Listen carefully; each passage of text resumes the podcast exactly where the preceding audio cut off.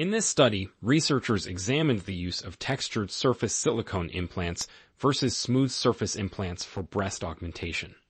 They wanted to determine if textured implants would reduce the incidence of adverse capsular contracture, which is a potential complication of breast augmentation surgery.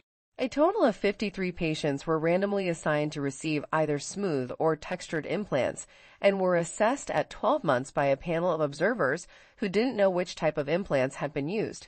The results showed that adverse capsular contracture was found in 28 breasts augmented with smooth implants 5.6%, and only four breasts in the textured implant group, 8%.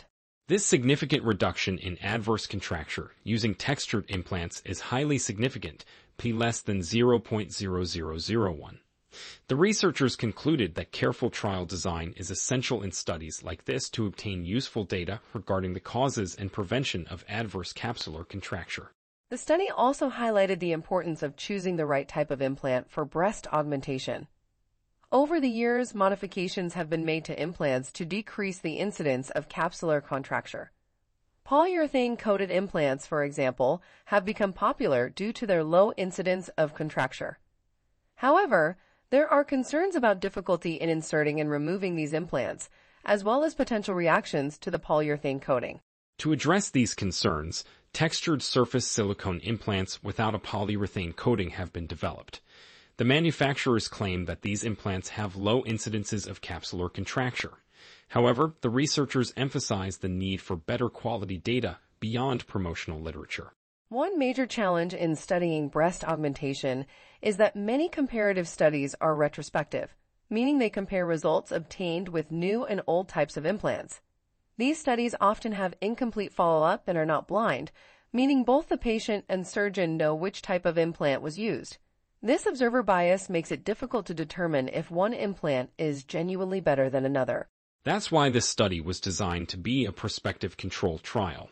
The researchers asked the question, does a textured surface implant decrease the incidence of adverse capsular contracture in breast augmentation? They randomized patients to receive either two smooth or two textured implants. The results of the study showed that the use of textured surface implants significantly reduced the rate of adverse capsular contracture compared to smooth implants. This unexpected difference suggests that textured implants may be a better choice for breast augmentation.